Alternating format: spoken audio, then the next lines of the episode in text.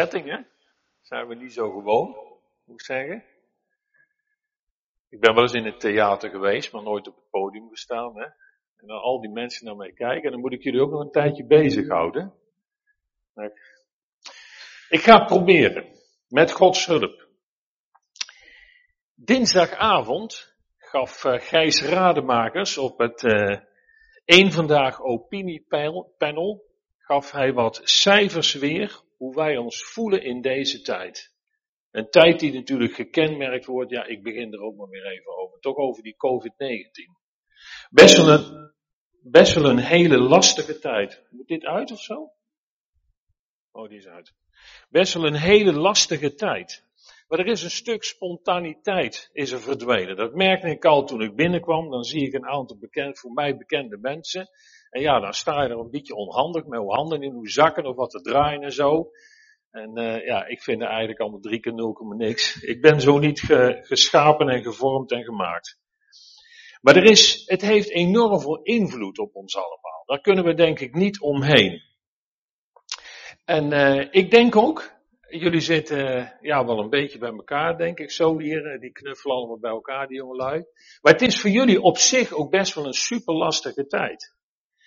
Want als je uh, in, de, in de periode dat je naar de middelbare school gaat en vervolgopleidingen volgt en uh, et cetera, dan ga je eigenlijk naar een situatie van wie je bent, ga je naar wie je zult worden.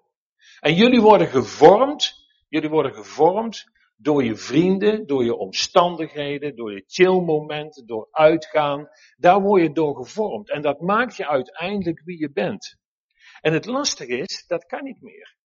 Eigenlijk kan dat niet meer. En als we nu ook weten dat uh, besmettingen steeds meer toekomen of ja, leven en, en, en aanwezig is onder jongeren, dan wil je het niet op je geweten hebben dat jij behoort tot die 54% van die huishoudens waar besmetting eigenlijk daar plaatsvindt op anderen. Dat willen we niet. Kortom, een super lastige tijd. En dan zitten we er natuurlijk ook nog als kerk bij.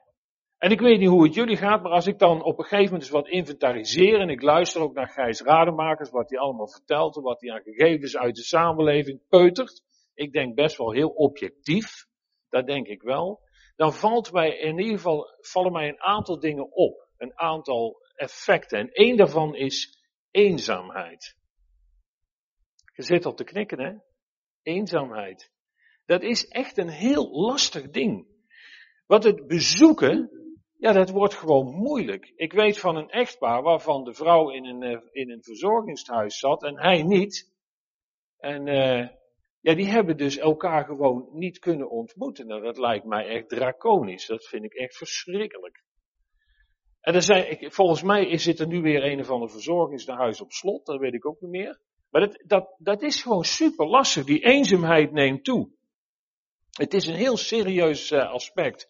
Ik weet van een ex-verslaafde, een knaap die een heel bewogen leven achter zijn rug heeft. Hij, uh, God heeft hem drie keer geholpen, bewaard eigenlijk voor zelfmoord, kun je nagaan, voordat hij Jezus leerde kennen. En hij zit nu in, uh, in allerlei programma's, et cetera, om ook sterker te worden. Maar in de eenzaamheid viel hij weer terug in zijn verslaving. Dat is toch triest, hè? Terwijl hij normaal op een gegeven moment veel contact had. En dan ging hij naar de kerk en ontmoette die mensen en daar sprak hij mee. Maar dat is hij allemaal kwijt. Een van de dingen die ook speelt is angst. Zal ik het maar gewoon eens noemen? We zijn soms, het wordt er niet opgenomen, hè? we zijn scheiters. Ik kan er eigenlijk niks aan doen. Van de andere kant, we hebben natuurlijk ons, ja, ons te realiseren dat we voorzichtig moeten zijn. Daar zijn we het met elkaar over eens. Maar als ik hoor van een echtpaar van 87, die zelfs twee uh, achterkleinkinderen hebben gekregen, en die in al die maanden, dus vanaf maart, nog niemand in huis hebben toegelaten en ook hun achterkleinkinderen nog niet hebben vastgehouden, nou, ik vind het een dingetje. Ik vind het een dingetje. En ik ken een ander achtbaar die zegt, je komt bij mij niet over de vloer. Ja, misschien in de tuin en dan, die hebben een hele grote tuin. Dus jij hier en dan de rest 30 eh, meter verder of zo. Dan heb je, heb je zowat een uh, walkie-talkie nodig om elkaar te verstaan. Ja, dat schiet allemaal niet op. Maar die angst is wel een gegeven. En lastige vind ik ook de complottheorieën. Ik noem het toch maar even. Ik weet niet hoe dat bij jullie allemaal rondgaat. Maar ik las in het, uh, in het uh, parool van 14 augustus jongsleden dat Bill Gates heeft het coronavirus gecreëerd en wil een vaccin ontwikkelen met een microchip erin om ons gehoorzaam te maken. Weet je, als je dit gelooft, dan heb je meer geloof dan ik in God. Ik vind het echt complete onzin. Want wat zou een reden moeten zijn voor Bill Gates? Voor geld? Nou, die man heeft meer geld dan jij en ik kunnen opmaken in ons leven hoor. Dus dat schiet niet op, ook niet samen. Dus dat schiet gewoon helemaal niet op. Waarom zou die man dat doen? Maar toch hè, maken wij die complottheorie, die bedenken we dan, die strooien we rond. We stimuleren het angst. En waarom eigenlijk? Waarom doen we dat nou? Moeten we dan op een gegeven moment tegen het RIVM zeggen, nou daar word ik helemaal ziek van, ik doe er helemaal niks meer mee? Nou, dat is natuurlijk niet waar. Ik denk dat we er wel degelijk met ons gezond verstand erbij goed maar moeten luisteren. En ik heb ook een reden. Ik, vrouwke is erbij vandaag, maar die is dus echt dood en dood ziek geweest. Die heb ik op een gegeven moment naar het ziekenhuis mogen laten gaan. Ja, daar ging in een ambulance.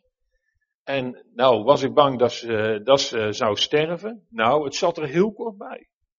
En haar, haar angst en mijn angst in die periode was enorm groot. Als je 39,6 hebt en je ademt 22 keer per minuut. Nou, ik geef het je, dat wens ik niemand toe.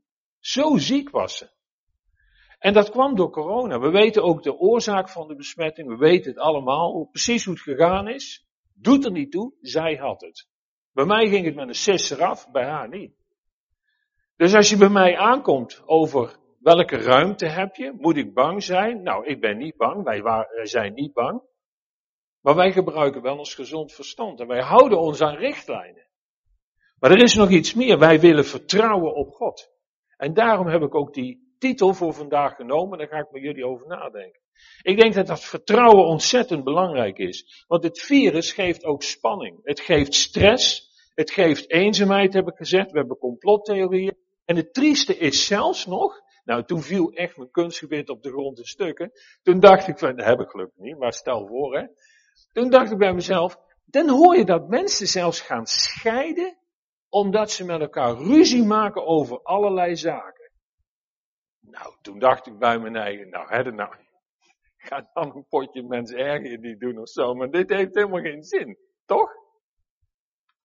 Ik hoorde een hele, hele mooie opmerking, en het is, ik denk dat in, dat in deze tijd, dat God niet van ons vraagt om met elkaar te gaan vechten en gaan discussiëren in negatieve sfeer over allerlei feiten, maar dat wij, daar komt hij, hè, dat wij ons gedrag gaan veranderen. Laten wij nou eens anders gaan zijn in deze tijd. Want als wij ons gedrag veranderen, dan gaat dat, heeft dat ook zijn invloed en zijn uitwerking naar de mensen om ons heen. Want hoe is het eigenlijk tussen jou en God in deze tijd? Hoe is? Ik ben wel eens benieuwd. Er staat een tekst, toen ik aan het voorbereiden was, toen gaf ik, ik geloof erin, hè? zo werkt dat bij mij. Toen zei de, Heer, de Heilige Geest tegen mij, deze tekst moet je noemen. Dus dat doe ik, probeer gehoorzaam te zijn. Want u hebt niet ontvangen een geest van slavernij om opnieuw te vrezen, maar u hebt ontvangen een geest van zoonschap, waardoor wij mogen roepen, Abba, Vader. Amen. Ja, dat is zo. Zal ik jullie eens iets beleiden? Ik denk dat ik deze tekst, nou, nou, 200 keer heb gelezen, misschien wel meer in mijn leven. Ik, ik denk veel meer. Ik denk veel meer. Honderden keren.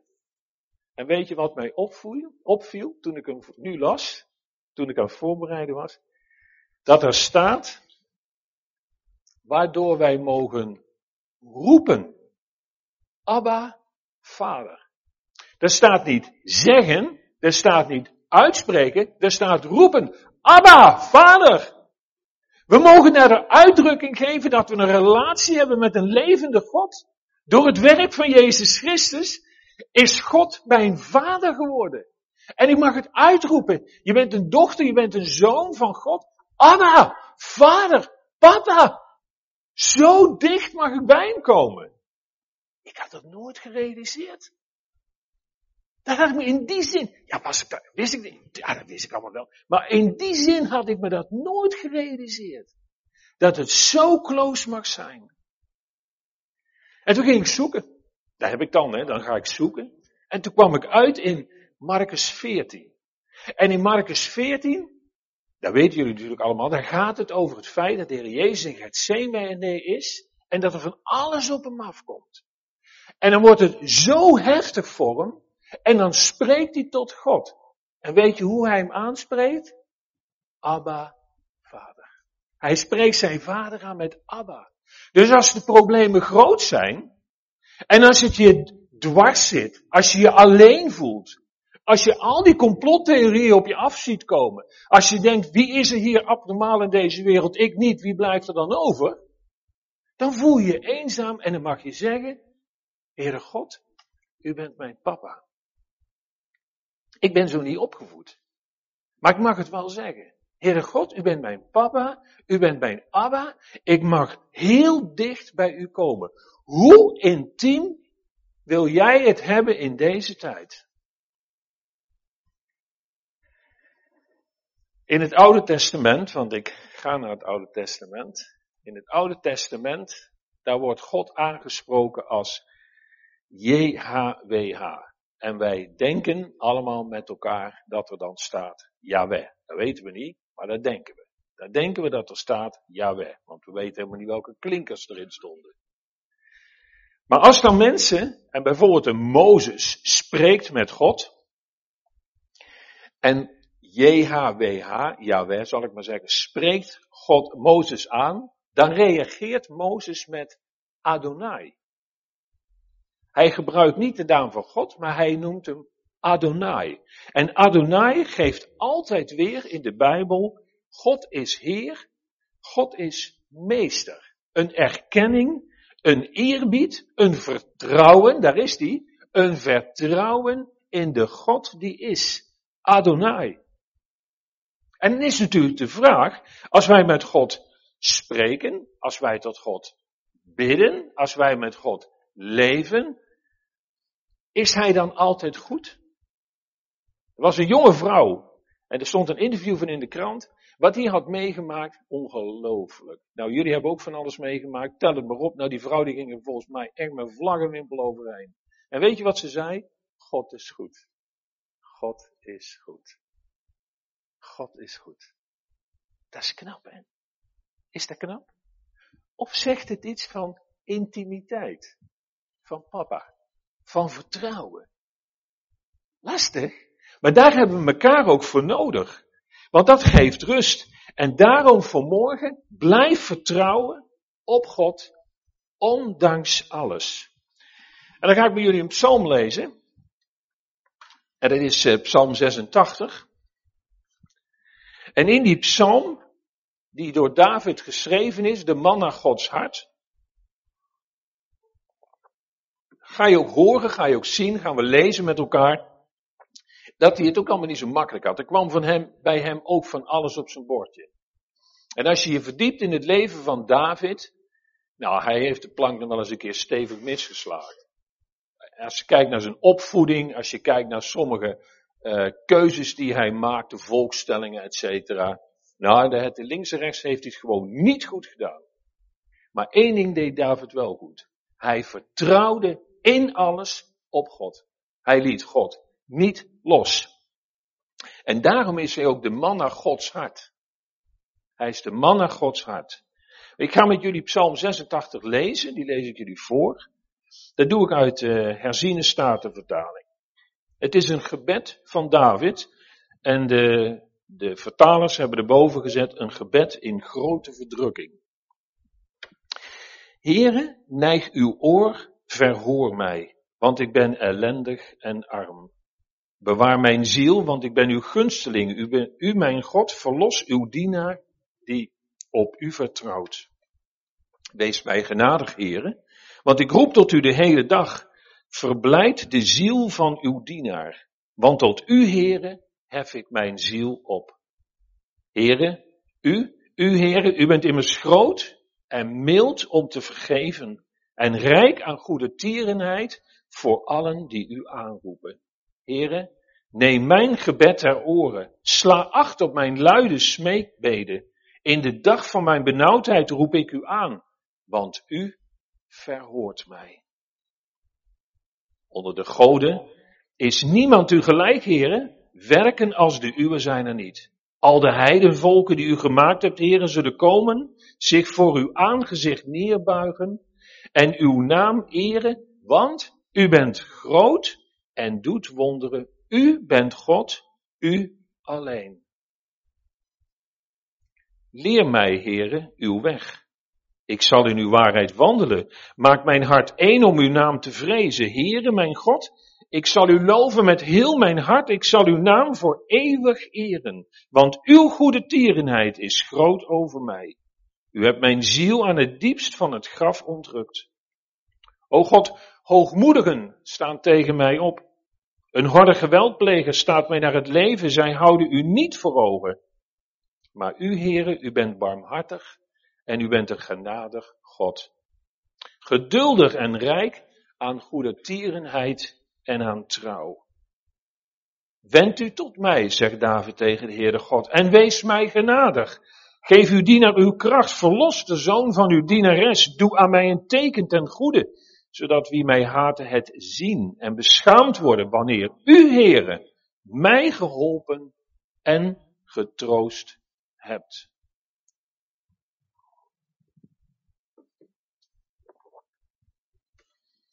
Psalm 86. Ik heb zo'n leesschema, als ik één keer per jaar ga, dat heb ik volgens mij wel eens een keer gezegd, dan ga ik door de Bijbel heen en dan lees ik hem door. En dan kom ik dus ook bij Psalm 86, ook tig keer gelezen, echt heel vaak gelezen. En toen was het poink, en die raakte mij. En toen ben ik me erin gaan verdiepen, wat staat er nou eigenlijk? En wat doet die psalm nou met mij? Dan ga je er verder over nadenken, dan ga je nauwkeuriger lezen, dan ga je wat dingen naast elkaar zetten. En toen kwam ik op vijf punten. Vijf punten. Nou, die heb ik hier bij elkaar uh, gebracht en die, die wil ik jullie meegeven. Want deze, deze psalm in dit lied stimuleert David zichzelf en jou en mij. Hij doet een appel op jou. En het eerste is dat hij zegt, hey, loop je wel eens vast? Vind je het lastig? Vind je het moeilijk? Ik heb het ook moeilijk. Ik vind het ook lastig. Ik kom er niet uit. Ik heb zorgen die overspoelen mij. Hij zegt, Heere, neem mijn gebed oren, sla acht op mijn luide smeekbeden. In de dag van mijn benauwdheid roep ik u aan. David heeft het moeilijk. En wat doet David? Hij erkent dat en hij spreekt daarover met de Heere God. En ik heb jullie in mijn, in mijn, in mijn, in mijn start van het verhaal, heb ik jullie wat verteld over, over het verhaal van Gijs Rademakers, over wat hij vertelde, et. En, en elementen die we allemaal herkennen, waar we zeggen, ja dat is ook zo. Het zijn dingen waarmee we te maken hebben, gebeurtenissen waarmee we te maken hebben. Los nog even van je persoonlijke situatie. Misschien wel ziekte of weet ik het allemaal, wat er in jou omgaat of in jouw omgeving omgaat. En wat doet David? Hij spreekt het eerlijk uit voor zijn God. En David is daar heel sterk in. Lees de psalmen maar. In psalm 18 staat bijvoorbeeld, in mijn nood riep ik de Heere aan, ik riep tot mijn God. En in psalm 142 zegt hij, met mijn stem roep ik de Heere, met mijn stem smeek ik de Heere. Smeek ik de Heere. Het is niet zo van, Heere zegen deze spijzen aan. Er gebeurt echt iets meer. Wij hadden een week van gebed, twee, drie weken geleden. En dan maak je, maakten, maken wij bij ons in, in het gebouw maken we dan een, een kamer vrij. En die richten we in als een ontmoetingsruimte met de Heere God. Hij is overal, hè. Hij is hier. En hij is bij jou. Maar dat was gewoon heel bijzonder. Als je dan binnenkwam, dat gevoel heb ik dan, dan kom je binnen en dan staat daar papa. En dan zegt hij, hoi Jaap, fijn dat je er bent. En dan staat er het kruis. En er ligt een kussen voor. En dan mag je knielen. En dan heb je het gevoel dat je heel dicht, heel intiem bij de Heer komt. En dan mag je bidden. En er zat in een bakje stonden waren alle namen van de broeders en zussen en hun kinderen, allemaal stonden erin. Blaadje voor blaadje voor blaadje. En dan nam een stel blaadjes. En sommige, sommige mensen kenden ik helemaal niet. Maar dan ging je ervoor bidden. Je noemde de namen, je plaatste ze voor de troon van Vader God. En je zegende die mensen. En als je iets van ze wist, dan zei je dat. En zo ging je in gebed, in intimiteit, in smeken ging je tot Vader God en bad je voor de, in, in ons geval voor de bronners, hè, voor de mensen in Eindhoven. Maar ook voor de kerken in Eindhoven. Voor de scholen, voor de jeugd, voor alles wat er speelt. Mensen die worstelen met abortus, met, met euthanasie, met allerlei problemen die er spelen voor de regering. We konden bidden. En ik vond het heel mooi. En David, David zegt, kijk, dat doe ik ook. Ik ga tot de Heerde God. En ik, want ik loop vast. Er is zoveel wat me bezighoudt. En ik zoek die intimiteit. En David zegt tegen jou, doe het ook. En hij staat daarin niet alleen. Want in, in Filippenzen 4 zegt Paulus dat wij door gebed en smeking met alles wat ons bezighoudt, dat we mogen komen tot God. En zegt, zegt Paulus dan van, hé, en dan wordt het, sorry een beetje voor de wat platte uitspraak, kat en bakkie, want God gaat het doen? Nee. David zegt, dan zal alles wat jou bezighoudt, dat zal bewaakt worden in jouw hart door Jezus Christus. Hij zegt zelfs door Christus Jezus, vanuit de hemel naar beneden zal het bewaakt worden. Zo close, zo close wil God jou helpen en nabij zijn in de lastige omstandigheden en zegt David, het is een stimulans. En David weet ook heel goed als hij bidt, hoe hij bidt. Nou hebben we heel snel die psalm gelezen. Dan gaan we ietsjes, ik ga hem niet helemaal lezen, maar ik ga een aantal dingen ga ik even opnoemen. Dan zie je een opklimmende lijn. Want hoe bidt David? Ga eens mee naar vers 1. Heere, neig uw oor tot mij, verhoor mij. Dus, hé hey, heren, wel even luisteren, hè? ik ben aan het woord, zegt David. En dan zegt hij, want, want, daarom spreekt hij tot God, ik ben ellendig en arm. Ik heb het gewoon moeilijk. Dan zegt David, Heere, wees mij genadig, Heere, want tot u roep ik de hele dag. Natuurlijk kun je zeggen, nou oké, okay, doe even voor als ik s'morgens wakker word, even een gebedje van twee, drie minuten onder het tandenpoetsen of nog net niet. En dan laat ik het dan bij de hele dag. Maar waarom zou je niet meer momenten over de dag nemen om met God te spreken en je vertrouwen, je rust uit te spreken in Hem en op een gegeven moment ook te ervaren? David doet het. David zegt, verblijd de ziel van uw dienaar, want tot u, heren, hef ik mijn ziel op. David vraagt eigenlijk aan God, ik ben alles wat mij bezighoudt. Ik wil de vreugde terugvinden in u. Ik wil dat terugvinden in u. Heren, ik, ik verlang naar u. Hef mijn ziel, mijn identiteit, wie ik ben, mijn David zijn. Hef het op naar u toe, dat ik bij u kom. Dan zegt David in vers 7, in de dag van mijn benauwdheid roep ik u aan, want u verhoort mij. Dat zegt David. Is het dan zo dat wij altijd krijgen wat we willen? Nou, wij zijn heel blij, vrouwke en ik, dat zij genezen is. Dat is wel duidelijk, hè? Dat we daar blij om zijn. Daar hoef je ook echt niet om te twijfelen. We zijn daar kei blij mee. Maar dat ze ziek was, was enorm. En dat de angst bestond dat vrouwke naar de IC moest, die was heel groot. En dat zou betekenen dat we afscheid moesten nemen van elkaar. En dat is ook gebeurd op de zaal waar zij lag.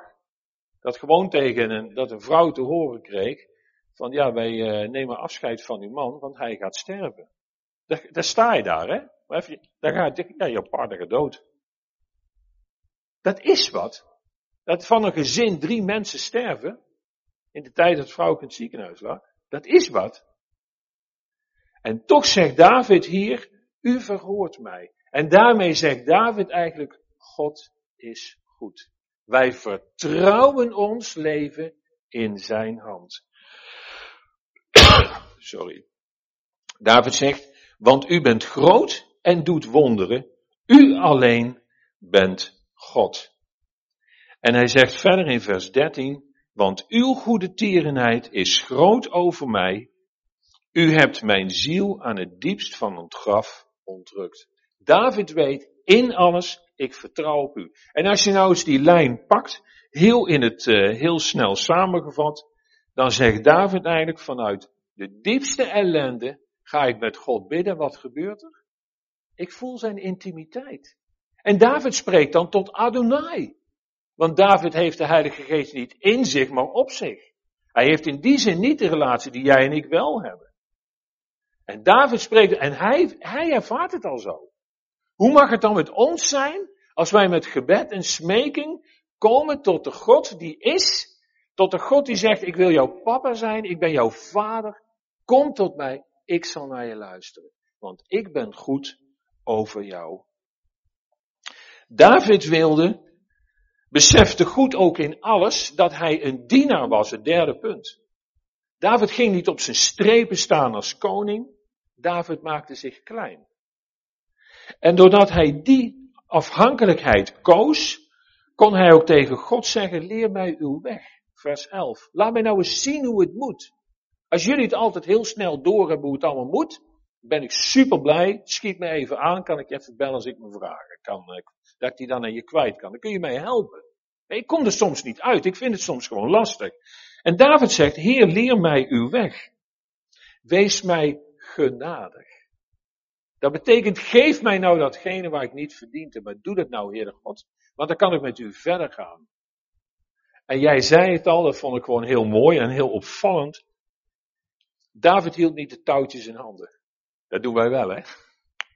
Ja, dat is niet best, hè? Dat moeten we niet doen. We moeten niet zelf de touwtjes in handen hebben. We moeten God ver... Moeten? Dwang? Nee, uitnodiging. We moeten God vertrouwen. En laat Hij het nou eens gaan doen. Want Hij overziet echt alle dingen. Het vierde punt, wat ik eruit wil halen, is dat David verlangt naar zijn God. Ik heb het al gezegd, want mijn ziel heft zich op. David verlangt naar die relatie. En lieve mensen, jullie hebben een geest gekregen, een geest van God, die, waarmee God de bevest, eh, bevestigt zijn relatie met jou. En ik zou. Ben je het daarmee eens? Ja? Ja? Ben je het ermee eens? Ja? Lieve mensen, laten we in die kracht leven. Dat we die relatie hebben. En dat de Heilige Geest ook ons kracht geeft om door te gaan. Dat we de geest van vrijheid hebben door de, door de Heilige Geest die in ons woont, die God ons gegeven heeft. Want waar de Geest is, is vrijheid. En dat we een toekomst hebben. Want de Heilige Geest is het onderpand van de toekomst die ons wacht. Het is niet zo zoals Piet bij zei. Die is 80 geworden, heeft beenmergkanker en ik sprak hem deze week, ja afgelopen week dan. En toen zei ik tegen mij, Jaap, die soms denk ik wel eens, ik, ik ben er ook eigenlijk helemaal zat. Ik ben ook, dan ga ik dood. Ik zeg, dood? Dood. Wat dood?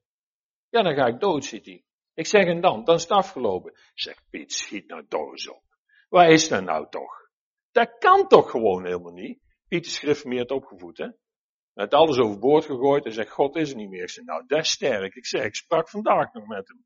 Dus dat lijkt me toch een beetje kort door de bocht. Ik zeg, Piet, dat kan gewoon niet. Ja, zegt hij, mijn ziel gaat ook dood, zegt Piet, dat is onzin. Zeg, wij moeten eens een tas koffie vatten met elkaar en daar is goed over praten. Nou, hij zegt, ik dat wil, dan gaan vrouw en ik bij hem bezoeken en dan gaan we er eens over praten. Dat kan natuurlijk niet. Weet je, wij hebben een geest gekregen die, die bevestigt, we hebben een toekomst in het huis van de Vader. Die Abba Vader. Dat is onze toekomst. En wat doet David ook? En dat vergeten wij wel eens. David eert God. Hij maakt God groot. Kijk maar in vers 10. Want u alleen bent groot en doet wonderen. U bent God, u alleen. En uh, hetzelfde is in vers 12. Heere mijn God, ik zal u loven met heel mijn hart. Ik zal uw naam voor eeuwig eren. Dat doet David. De man naar Gods hart. Hij is eerlijk, hij bidt, Hij neemt een positie in van, van, van, ja, toch van nederigheid, van eerbied naar God als dienaar. Hij verlangt naar Vader God en hij eert God. En wat is het effect? Het effect is niet dat David krijgt wat hij wil, maar het effect is dat hij vertrouwen heeft in God en dat hij verder kan gaan. En lieve mensen, dat wens ik jullie en mijzelf zo toe. En nou zijn we gemeente. Toch? We zijn gemeente. En hoe gaan we daar dan mee om? Er staat in eh, vers 11. Maak mijn hart één om uw naam te vrezen. In, uh, hebben jullie wel eens gehoord van Nicolaas Beets? Ja? Zo, ik, van, heb, heb, heb, jij wel eens gehoord van Nicolaas Beets? Nee, hè? Nee, dat dacht ik al. Dat is volgens mij echt iets uit mijn tijd, hè? Nou moet ik zeggen, in mijn tijd, de man ging in 1903 ging hij dood, dus uh, dat is toch wel een, zo oud ben ik niet, dat is wel een tijdje geleden. Maar Nicolaas Beets, die heeft nog wel eens wat hele, was een hele slimme jongen, en hij was ook nog predikant. En dus uh, er is veel van hem bewaard gebleven, en hij heeft het volgende gezegd. Een mens lijdt dikwijls het meest door het lijden dat hij vreest. Doch dat nooit zal opkomen dagen, zo heeft men meer te dragen dan God te dragen geeft. Met andere woorden, we maken ons sappel om allerlei dingen, daar moeten we gewoon eens mee ophouden. Daar zouden wij tegen deze tijd, dat klinkt behendiger. Weet je, Vader God wil ons de kracht geven en wil ons bemoedigen om samen als gemeente om elkaar te staan, er voor elkaar te zijn, voor de jongeren, voor de ouderen en voor de gezinnen, voor wat ertussen staat. Bid maar voor elkaar in het vertrouwen dat Hij hoort, opdat wij hier in Ude en omgeving laten zien, Jezus leeft. Amen. En daar willen we voor gaan. En ik nodig jullie uit om dat we ons samen, en dat woord gebruikte jij ook. Ik vond het eigenlijk wel heel typisch wat je allemaal zei. Het, het, jij hebt zoveel dingen gezegd die ik ook al gezegd heb. Dat we ons mogen focussen op de Heere God. En God wil blijkbaar dat dat bij jullie doordringt. Hè? Dat we ons mogen focussen op de Heere God. En dat we ons wat minder proberen druk te maken. Wat minder proberen druk te maken. Maar het vertrouwen uitspreken in Hem die ons van harte lief heeft. En dan zullen wij getuigen in onze omgeving dat God niet zomaar iets heel mysterieus is boven ons, maar dat Hij is onze Abba Vader. En dat we mogen uitroepen, Abba Vader, U bent mijn God, ik wil U prijzen tot in eeuwigheid. Ik ga voor jullie bidden. En uh, voordat ik dat doe, krijg je huiswerk mee. Maar ik kan hier natuurlijk wel staan en een heel verhaal houden. Maar uh, ik geef jullie huiswerk mee. En het huiswerk is deze. Wat ga jij nou de komende week doen? Dus daar moet je over nadenken. Om meer jouw vertrouwen in Vader God te beleven. Wat ga jij nou doen? Wat ga jij nou doen om in de komende week meer te beleven dat Vader God jouw vertrouwen waard is? En dus ook, wat ga je misschien anders doen in de komende week dan dat je tot op heden gedaan hebt? Dat is een uitdaging. Voor mij en voor jullie. Toch? Of niet? Dan is het natuurlijk perfect, hè? Dan kun je volgende week eh, kun je spreektijd vragen. En dan kun je hier getuigen hoe het gegaan is. Hè? Ik bemoei me niet met de dienst. Maar je kunt het in ieder geval proberen. En dan kun je zo de ander ook stimuleren. Vader God, we willen u bedanken voor wie u bent. Dat u Abba Vader bent. Door het werk van de Heer Jezus. Maar het is geweldig dat we u mogen kennen. En vader, we moeten ook beleiden dat we soms. Heer, dan doen we het niet goed. Dan zijn we met onszelf bezig en dan vergeten we u wel eens. En dan toppen we over alles en dan praten we erover met een ander. Maar Heer, het is zo belangrijk dat we juist met u spreken. En dat we ons vertrouwen in u uitspreken en bevestigen. En dat we ook gaan ervaren dat door het werk van de Heer Jezus Christus, waarvoor we u enorm bedanken. Dat we kinderen van u zijn geworden en dat we juist daarom ook in dat vertrouwen met u mogen leven. En Heere God, we gaan het doen. We gaan het proberen, Heer. Opnieuw proberen en meer proberen deze komende week.